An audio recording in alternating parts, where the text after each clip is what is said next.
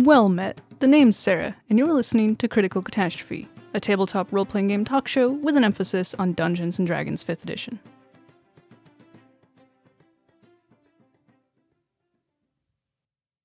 Hello everyone! This episode is with Ody Writes from Twitter. Ody does a lot of homebrew content that he puts out on the DMs Guild, and he is a DM who has 3 concurrent campaigns all set in the same homebrew world.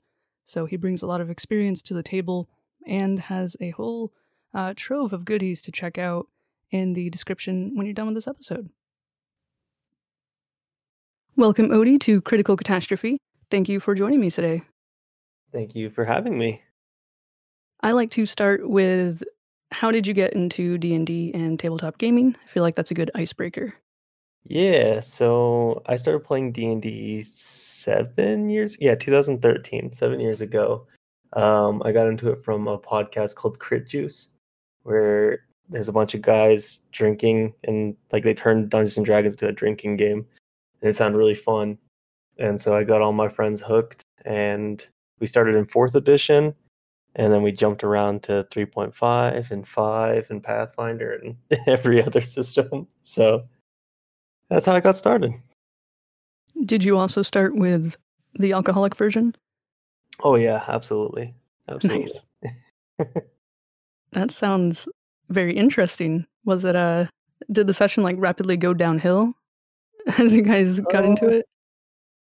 Yes and no. Sometimes definitely. I found that as the more we all drank, the more things just like kind of fit into place. Like we all just like got into the rhythm of like actually RPing and combat and things like that, and we would all get more and more immersed into it the more we drank.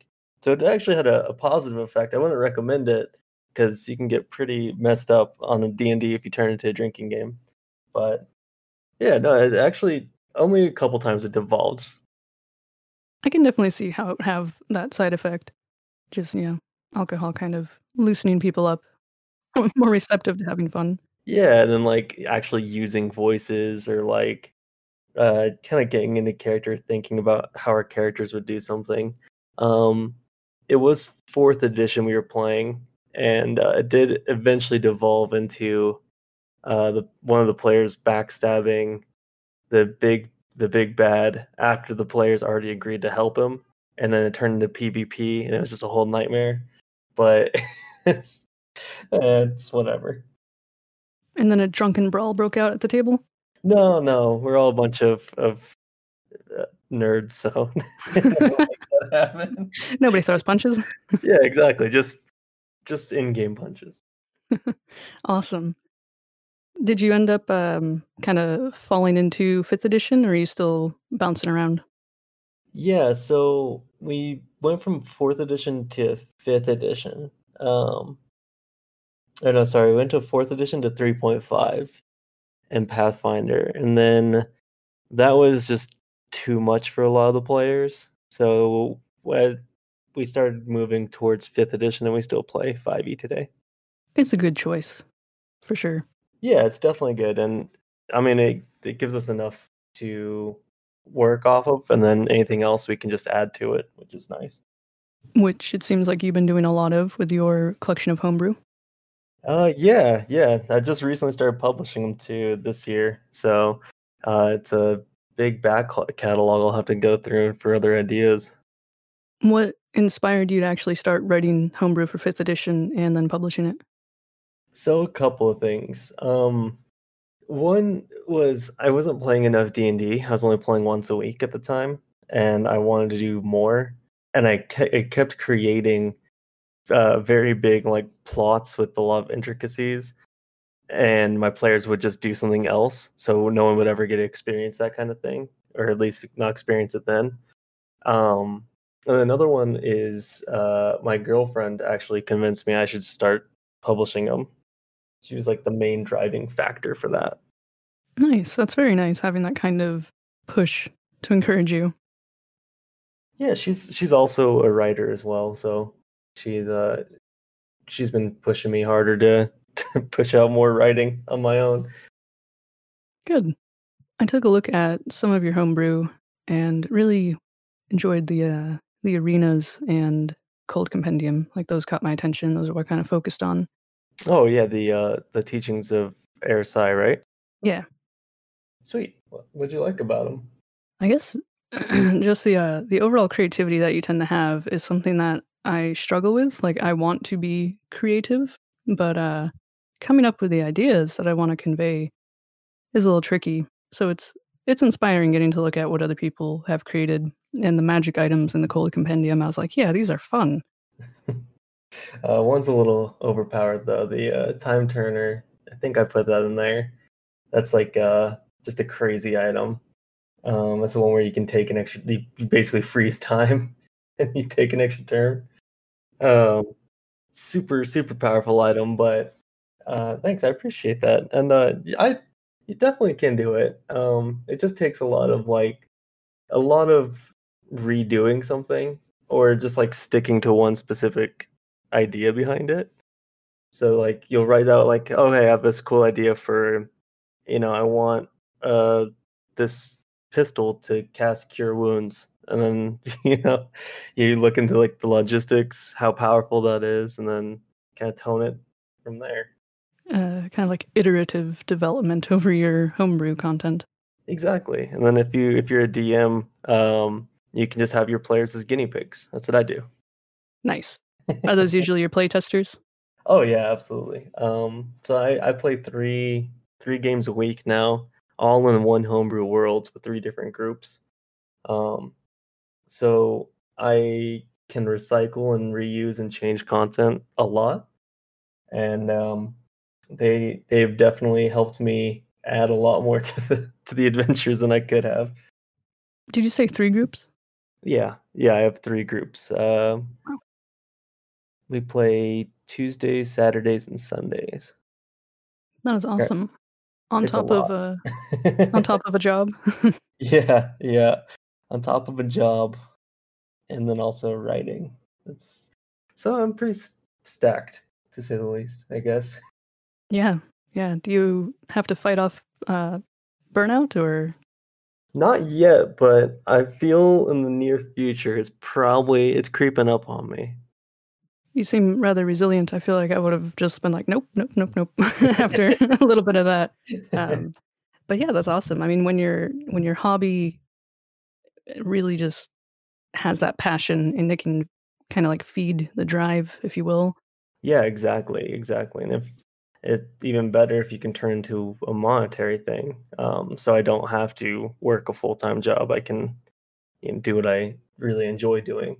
Out of curiosity, if you feel like sharing this information, mm-hmm. have you seen much in the way of success having published your materials? I would say yes, but not in like a big dollar margin, I guess. Yes, that it's getting into a lot of people's hands, which is the thing I'm super excited about. But in terms of actual like net income, it hasn't really affected me much, no. I guess success is rather subjective, and yeah, I totally get it. It's not necessarily a monetary goal so much as just any kind of engagement. Yeah, exactly. I mean, the monetary benefit would be super nice, definitely, right? But yeah, I've between all my stuff, I think I technically sold about close to 3,000 copies, but a lot of my stuff is usually free for the first couple months, or for the first month or so, and that's what drives a lot of that. In terms of like actual sales from it, I think I've probably maybe sold like 120, and they're all pretty cheap at like 99 cents to $2. I think is the most, or Arenas is $5 right now. Yeah, and that's both a kind of like a system to work from, and also a kind of like a mini one-shot module. So you're kind of getting a two-for-one deal there. Mm-hmm. 120, like, to me, sounds rather successful. That's pretty awesome. I'm excited for you. Yeah, that's over the course of 4 months now. Yeah, no, it's definitely awesome. It's more than I was expecting, but my expectations were set pretty low. So. Of your homebrew creations, was there one that you had the most fun working on, or that you were most satisfied with? I'm most satisfied and most fun. Most fun was probably Arenas, just coming up with wacky NPCs and characters and things like that. That was really entertaining to me. I also had a lot of fun. I was actually commissioned to write a one-shot for another podcast that I can't speak much about it until after they have it. And that was also a really fun project. The one I'm most proud of, though, is Shadow Over Snow Hollow, which is like a full adventure that could be like 3 or 4 sessions long. Yeah, I saw that one in the folder that you sent over. I haven't taken a look at it yet. What about it was most interesting to you? Just the thought process and it coming together. It was a lot bigger than I anticipated it was going to be. Like, I was expecting it was going to be like maybe 3 or 4 pages, and it ended up turning into almost 40 pages of content, with a lot of alternating paths and the player choices. I think it's the most put together of the things I've ever put out.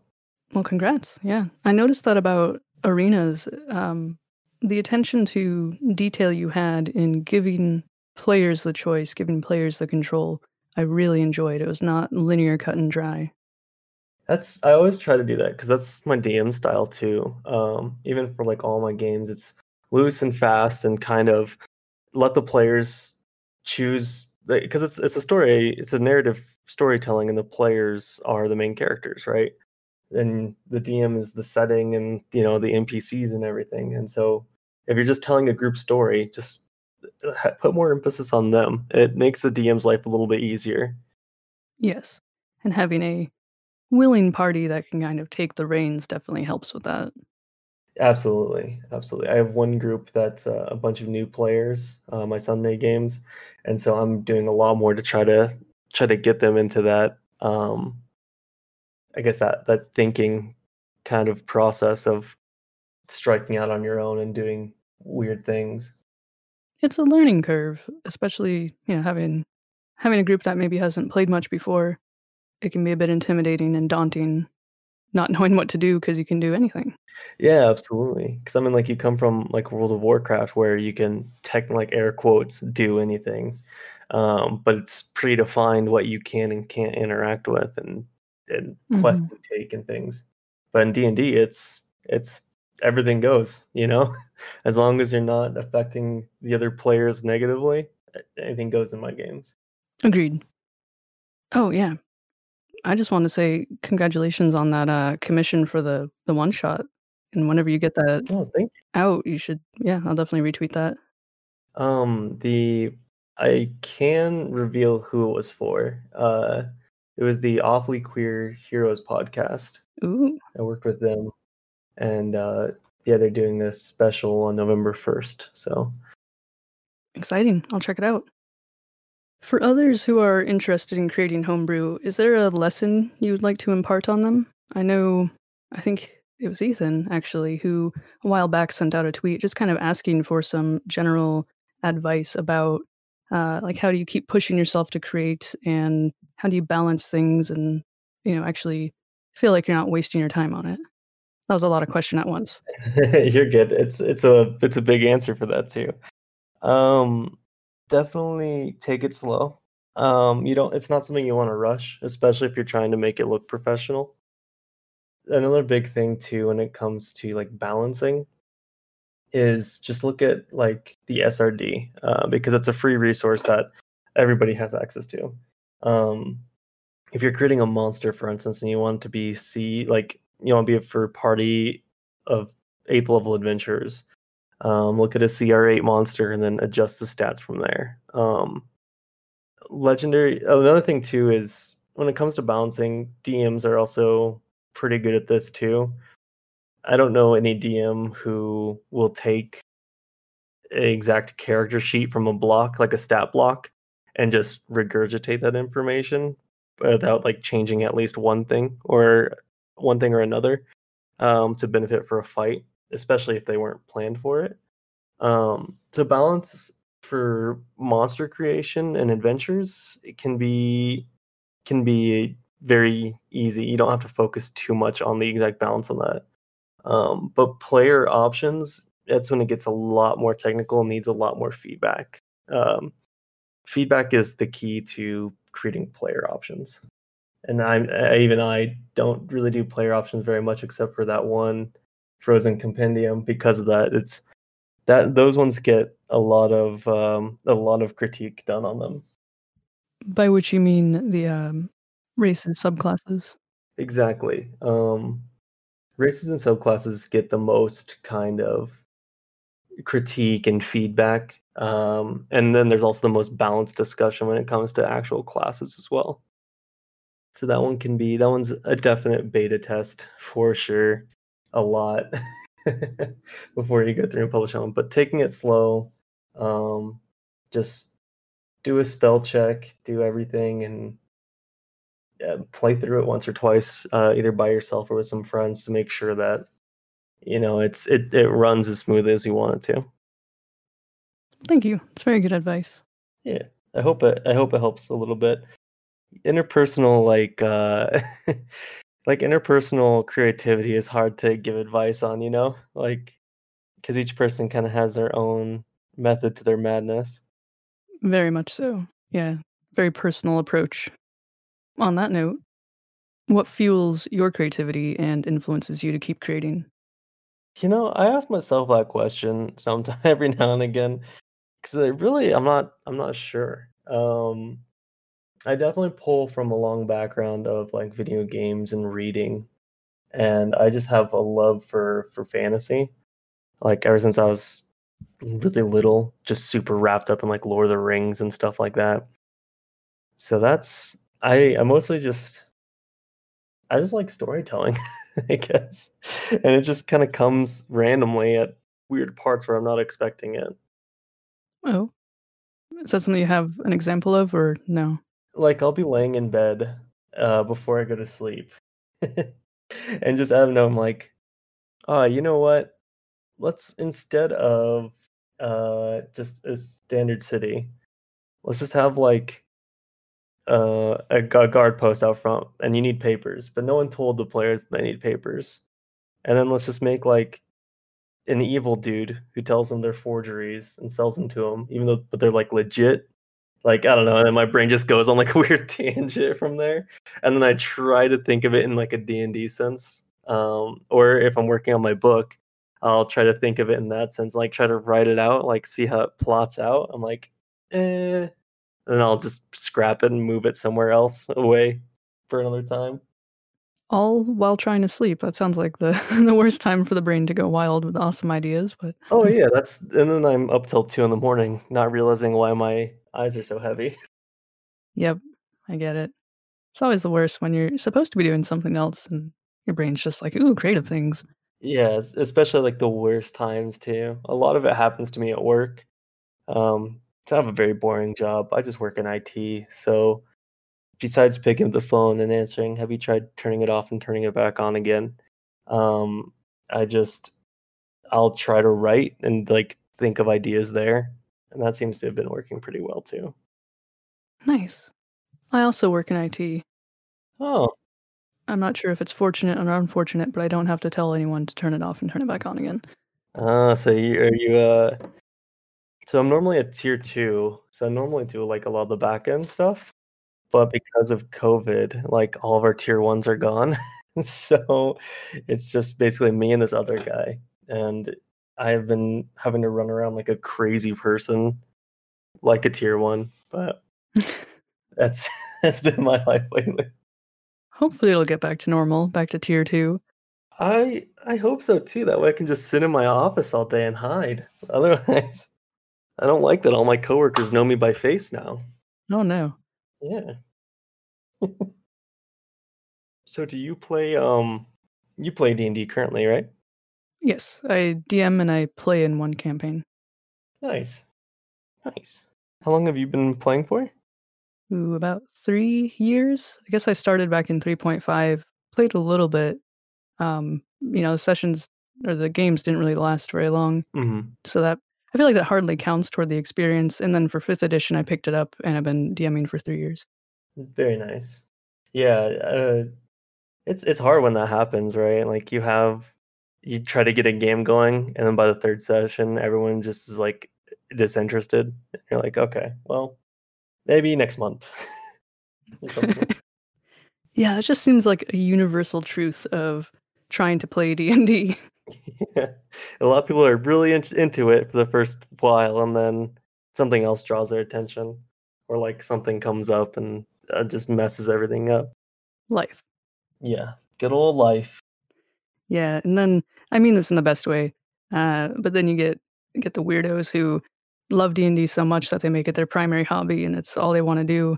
People like probably us. I feel personally attacked. Yeah. Yeah. No, I understand that. I did. I tried to do Adventure League once or twice, and I met some really nice people, but I also met some of the worst D&D players I've ever had the experience of playing with. And not like they weren't like new to the game or anything. It was just like they just made everyone uncomfortable and just said just weird stuff that no one was a fan of, and tried to derail everything. Oh yeah, story time. Do tell. Critical Catastrophe stemmed from these kind of horror stories. Critical catastrophes. Yeah, exactly. It was just like, wait, it's, I don't know. It's not really like a one-time kind of thing, though. It's not like a horror story because it only lasted like 4 hours, and the guy only said a couple weird things. Like he was like flirting with the girl next to him. And the girl was also, it was really awkward because the girl was with her boyfriend, like they were playing, and then this like kind of creepy dude who, he kind of, you know, like that South Park episode where they play World of Warcraft, essentially like that kind of stereotypical type of guy was there, and it was just uncomfortable, really. Like, it was even me giving me some chills. I was like, all right, we're going to take a quick 5-minute break. Everyone, just hold on. Were you DMing for that one? Yeah, and I tried talking to him, and he cut it out a little bit. But by the end, he was picking it back up again. But it was the end of the session. So I just apologized to other people. I was like, I'm real sorry. And then we took it from there. So it wasn't a critical catastrophe, just very uncomfortable. Like, it just didn't make me feel right.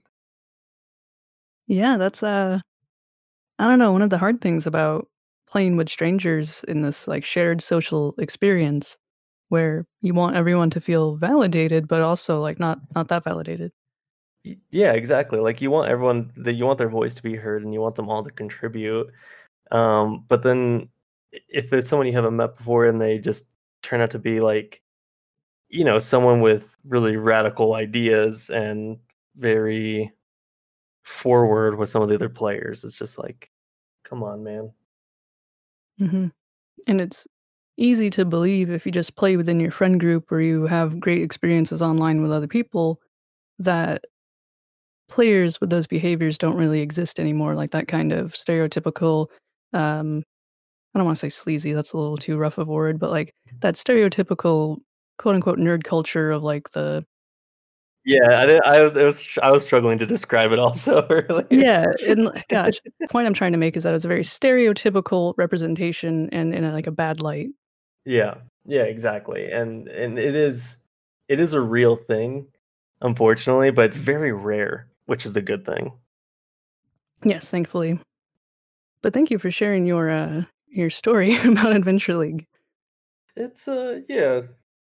Of course. Adventure League's great, don't get me wrong. It was just those two. I did Adventure League, I DM'd 4 times. It's just that one time, and then one other time it stopped immediately, so it wasn't a horror story either. But... Well, that's good. Do you have any advice for people who maybe have to deal with and approach those kind of players? I mean, I don't know. It's hard. I'm a really big like people person, I guess, because I used to sell cars actually. So like I have like a lot of ways of like talking with people or like kind of suggesting that was trained in me for the course of like 4 years, unfortunately. So I just kind of lead into that. I lean heavily into that when I'm talking to problem players.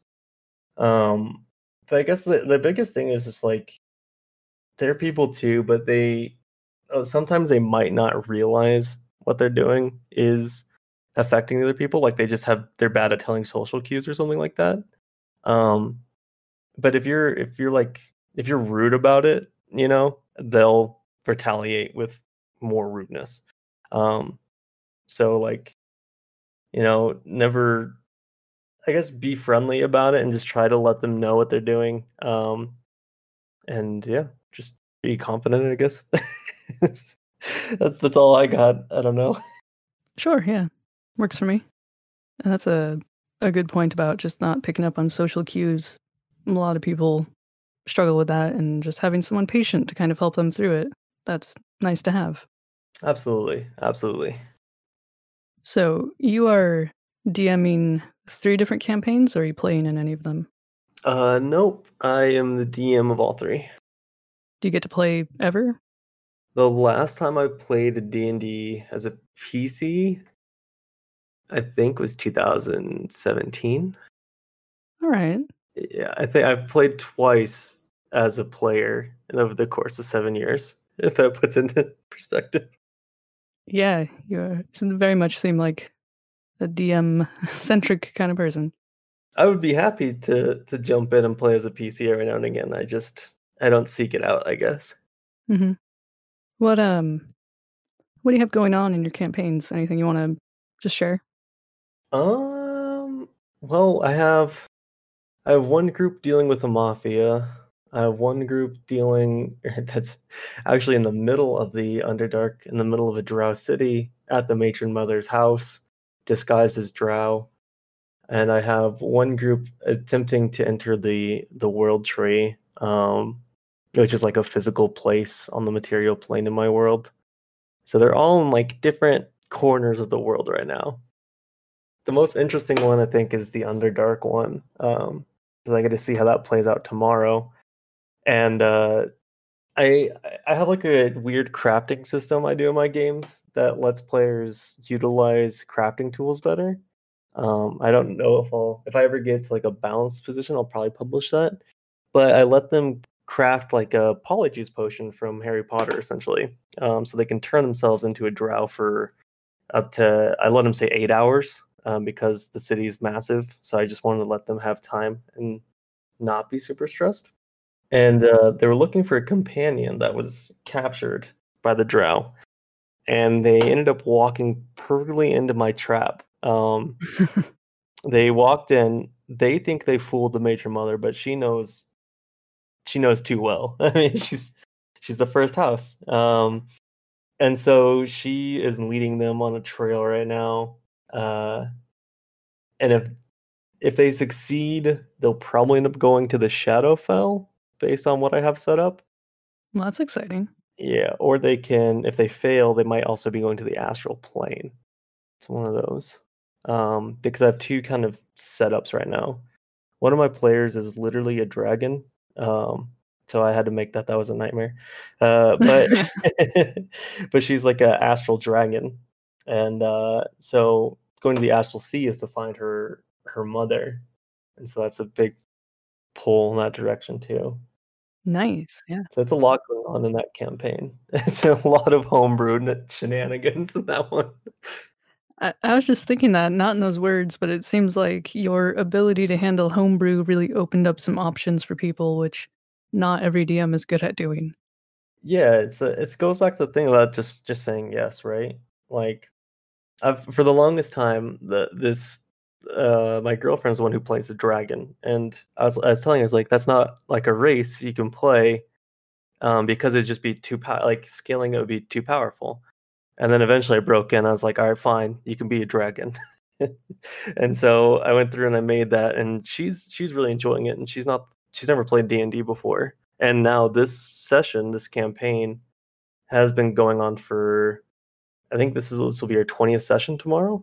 So it's all her and her friends and things like that. And we all got them all. No, none of these people have played D&D before, so it's been really fun.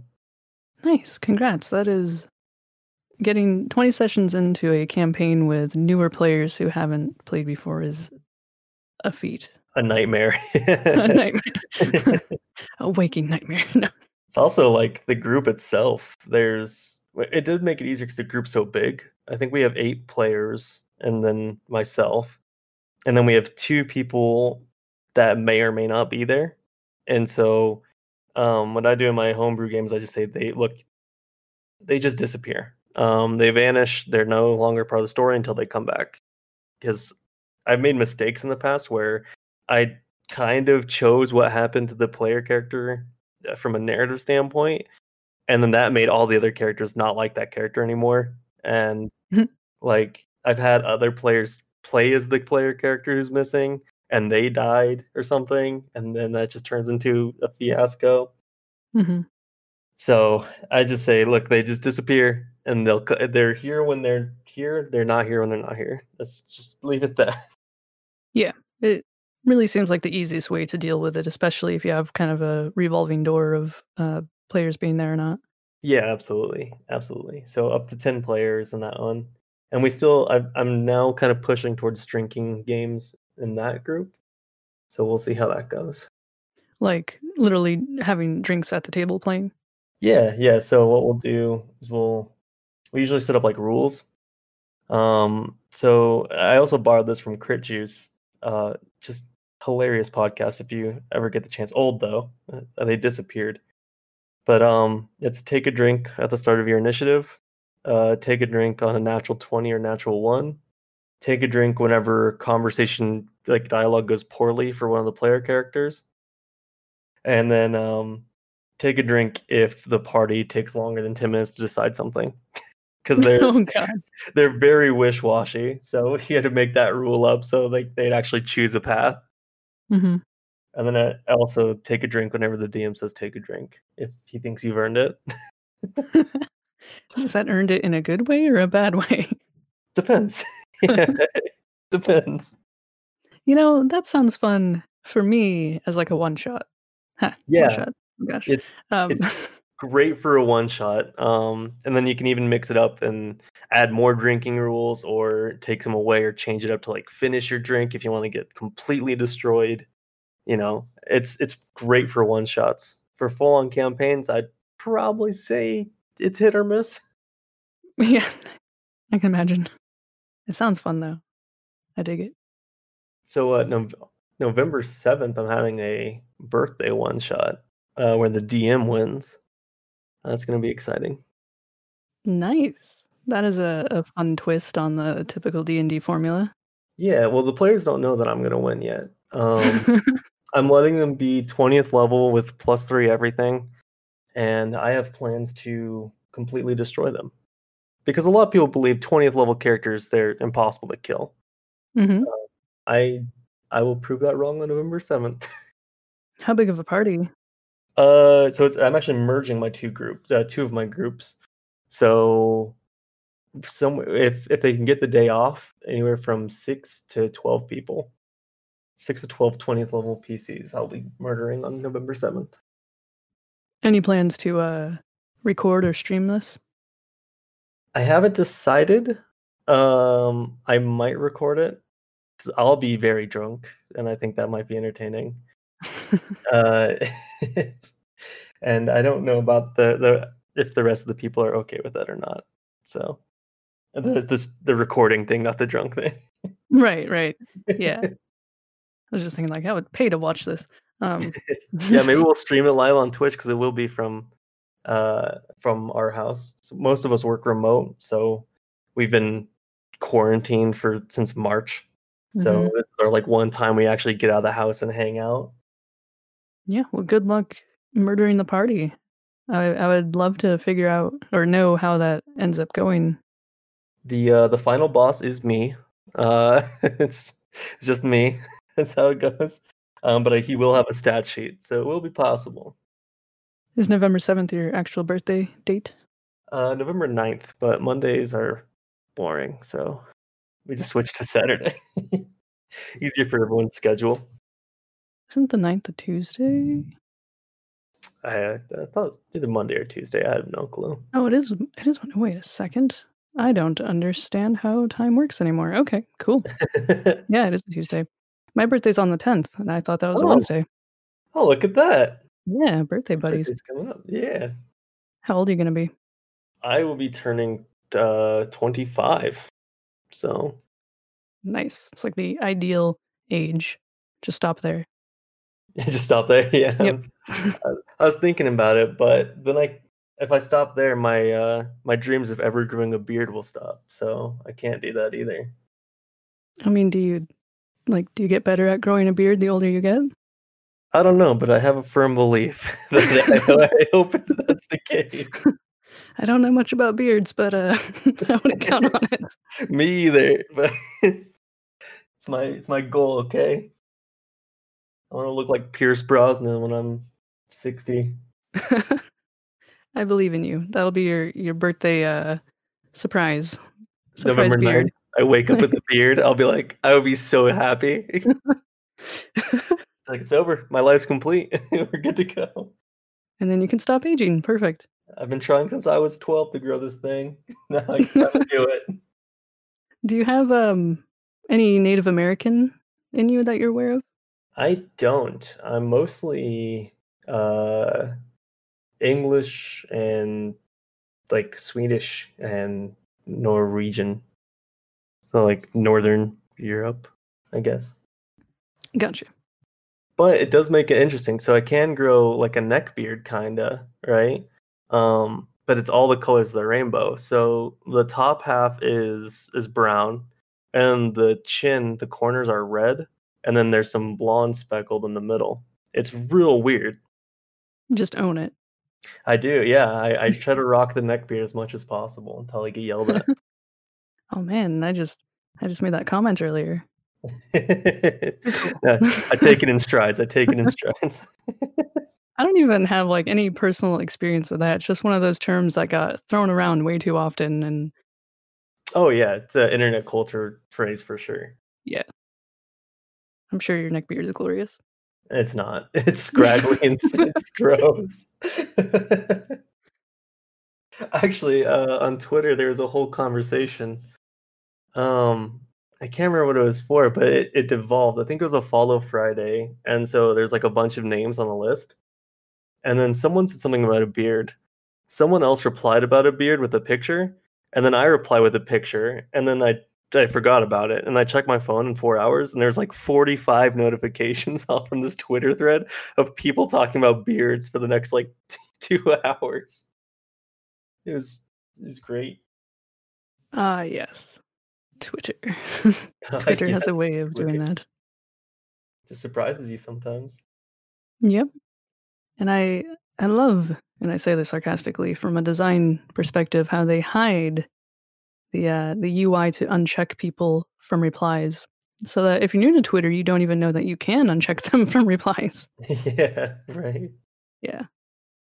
And so then you come back to 45 messages about beards, which is maybe a fun thing in that case. Yeah, it was super entertaining. So I got a kick out of it. It was worth it. I don't know if you're familiar with Character Arcana on Twitter. That's who the beard discussion was with. Yeah. Perfect. See, yeah. Exactly. I was about to say they're good at blowing up notifications. Yeah, they're awesome. Yes, they're just so friendly too. Yeah, I mean, I don't like to pick favorites or anything, but if I had to pick a favorite Twitter account, it would be Character Arcana. They actually, when they first made their Twitter, I think is either when they first made it or they had like 40 or so followers. I sent the guy who does Character Arcana, I sent him all of my stuff a long time ago. I need to actually re-up that list. So I'm missing some things I can send him. But yeah, I think that was back in August. I sent him like all of my homebrew content. Which, by the way, is very kind of you. I know you sent me a folder of some of it, and that was just like super nice, just out of the blue. Here, have some free content. Yeah, I like to support people who make community content. So, and that's the biggest medium for that is podcasters in our sphere. So I like to send them all the content because if they play D&D and they're DMs or they have a DM, and it's just you know, it's like $30 worth of stuff just that you can just take and look through and enjoy, or possibly get some ideas from. It's kind of like my way of paying it forward, I guess.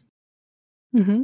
And that folder I sent you actually is will continually be updated. That's my personal Drive folder. So all my works after it gets published or after it's finished will be put into there. Awesome. I'll be checking back in every so often. That's, again, like, thank you. It's really awesome. Of course. Just don't tell DMs Guild.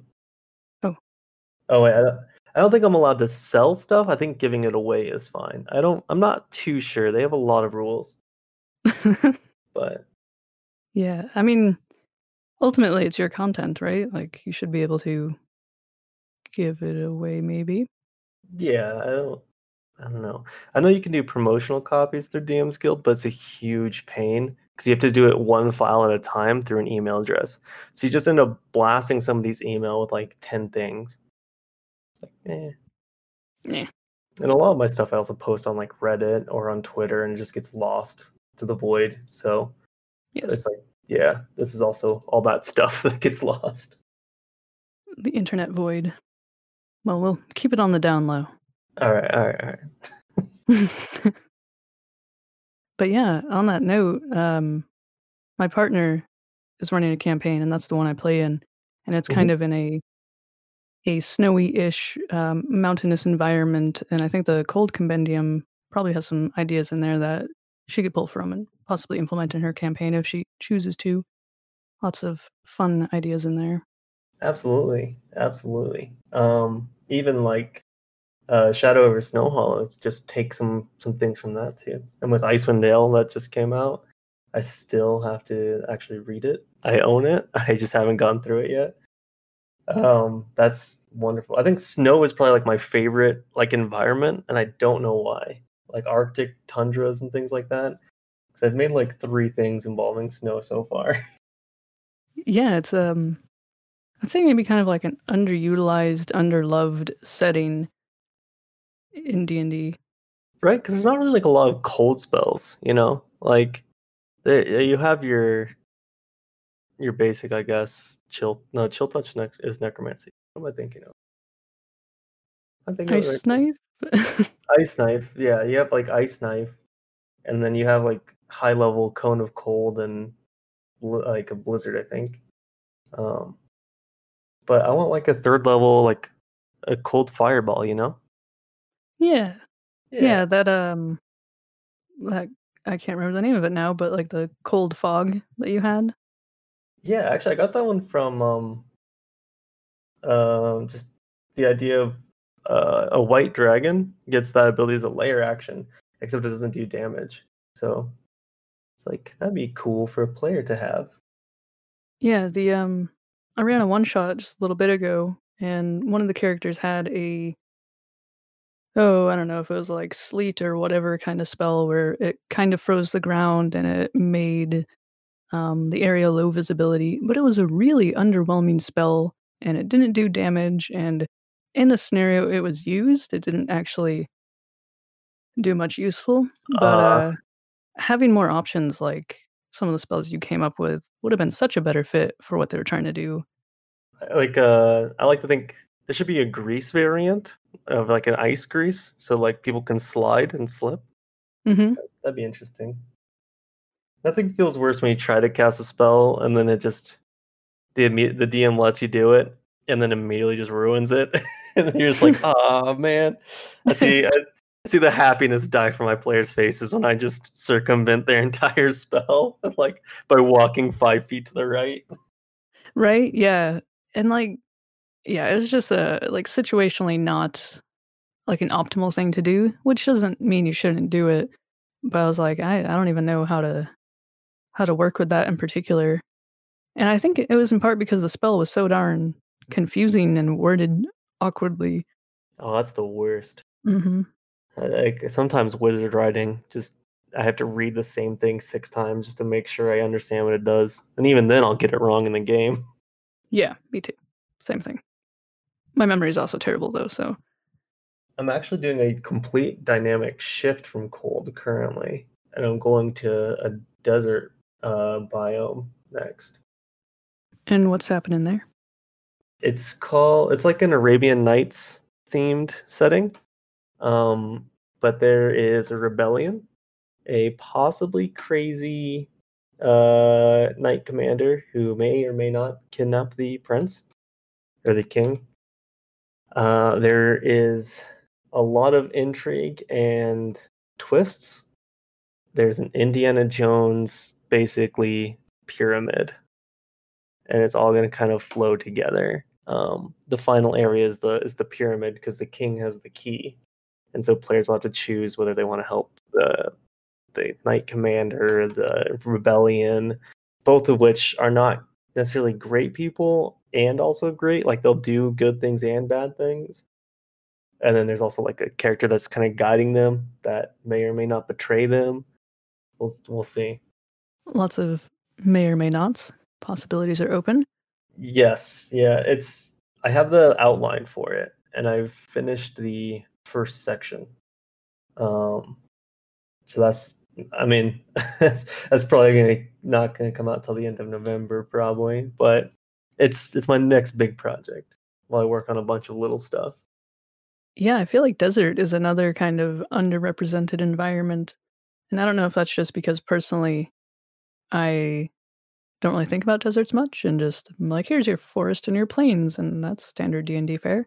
Exactly. No, exactly. It's like the only time I see deserts are in the second act of a video game, and then they're always the worst level. So I want to make deserts good. Yeah. Like, I guess that was my frustration for Diablo 2 back in the day. Their act 2 was a nightmare, and it was in the desert, and I didn't like it. Those negative emotions can stick with you for a long time. Yeah, just right underneath the surface. Don't even think about them until it's too late. Until you're making your own desert. Until you're very drunk yelling about why deserts are bad. Something Star Wars sand reference. Yeah. Well, yeah. Hopefully that goes well, and you get that out for end of November-ish. So many things to, I don't know, look into. All these great content. It's so hard to keep up with everything. Right? That's why I had to stop playing like Magic the Gathering. They were releasing something new every like 2 months, and I just could not keep up with it. I don't even play Magic the Gathering, and I've noticed that as well. It'll just show up in my newsfeed, and I'm like, there's more? Yeah, there's a new thing. There is a Dungeons & Dragons Magic the Gathering set coming out in 2021, though. So I will be picking up a lot of those cards. Makes sense. Sorry, I feel like I keep derailing everything, but that might just be me. No, I think we're doing fine. Perfect. I'm used to derailing. No, I mean, we're still in the realm of tabletop role-playing games, but on that note, does it seem like Wizards is having a whole bunch of crossovers left and right with D&D? Yeah, quite a bit. I mean, there's that League of Legends thing on D&D Beyond. They have the Magic the Gathering thing. They did. What else did they do? I know they've been doing a lot of stuff, like a lot of Hasbro stuff. They're just throwing around the IP like crazy. Something recent coming out that I was like, oh, that's surprising. But they did Rick and Morty and Acquisitions Incorporated. Yeah. And there's a lot of Magic the Gathering in D&D now too, which I think it's probably it's a benefit though, because we're getting a lot of new like unique content. Mm-hmm. Yeah, because that's the Ravnica. Yeah, Ravnica, and I think there's another one. I don't know. Or Mythic Odyssey of Theros. Gosh, that was also Magic the Gathering. I didn't realize that for the longest time. It's a really cool campaign setting, though.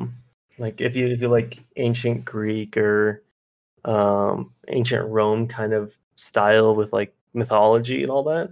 Mm-hmm. Odyssey of Theros is really cool, and they actually implemented one of my favorite mechanics, mythic traits on monsters. So it gives bosses a second health bar, which is something I used to do, but now I have like actual things I can do with it. like have it, give it like an actual name. And they have a second health bar, so when they reach 0, they get healed for like, you know, their max HP or half their HP, and they get access to a bunch of new stuff. I've been meaning to look into that because I've heard that it just really gives monsters and enemies like this whole new flavor. Yeah, because it's like, you know, when you make like a big bad and then the players destroy the encounter in 3 rounds, and you're like, oh, I should have prepared better. Yes, all the time. Yeah, Mythic actions make it so you can immediately adjust everything on the fly. So like they fall down, and then like, you know, maybe enemies show up, they come back up, and they have, you know, double the HP now because the last one was too easy. Their damage now hits a little harder. They have a healing thing maybe. You can just throw in whatever you want after that, and it gives you an excuse, I guess. Yeah. A rules as written mechanic. So when the players are like, what, you can't do that? You point at it. It's in the rules, lawyers. I mean, I don't really have players who would be like, you can't do that, but... Yeah. But yeah, I don't think I've ever been told that. I'd be offended if I was. Like, excuse me. Who was behind the DM screen? Yeah. Do you see this big piece of paper in front of me? Says I can do whatever I want on this side. Right here in big letters. Was there anything that you wanted to talk about in general, about what you're working on or what people can look forward to? I guess so. What I'm working on, that Arabian Nights adventure. Hopefully, if I can actually sit down and write it, hopefully by the end of October, at most end of November. It has a working title. It's Angarth and the Tomb of Ashnerafon. But that's a mouthful, so I'll probably scrap that for something else. Otherwise, I'm just writing commissions. Is this a good time to tell them where they could find me? Yeah, sure. Where can you be found?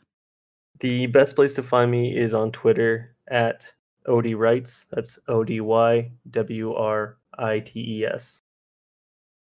All right, and you have lots out on DMs Guild. You have links on your Twitter to get to that, and yeah. Yes, yeah, I got a whole link tree and stuff that they can check out, or if they want to commission me, they can find that info there too. It's all there. Who knew Twitter would be such a great hub for this kind of thing? Right? It's not just for yelling political opinions at each other. Right? Yeah. Oh, I'm like, nope, no social media. And then I started a podcast. I'm like, okay, I guess. Pure social media. Yeah. I live and breathe it now. No. I'm on Twitter probably way too much. That is fair. But I'm trying to like limit my social media. So it's like, it's just that. And then I'll post to like special stuff to like coffee or whatever. And then just Twitter and like no Facebook, no LinkedIn. Too much Reddit, but that's a different story altogether. Reddit is its own beast, and you can type more than like 250 characters, so... Yeah. A couple thousand characters. Thank goodness.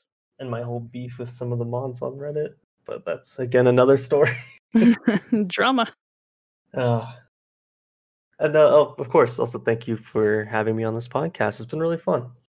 Yeah, of course. And if you'd like to come back on to talk about anything else, I'm up for that. It's been a really fun conversation.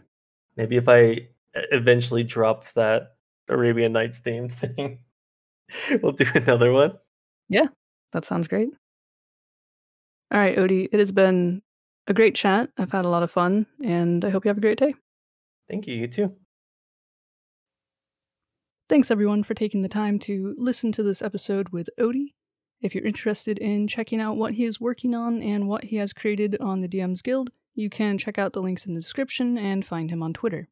Just a reminder that Season 0 of Critical Catastrophe is wrapping up here soon, and with that, there's going to be some changes to the podcast, and yeah, I just kind of want to give people a heads up as we come to a close on Season 0.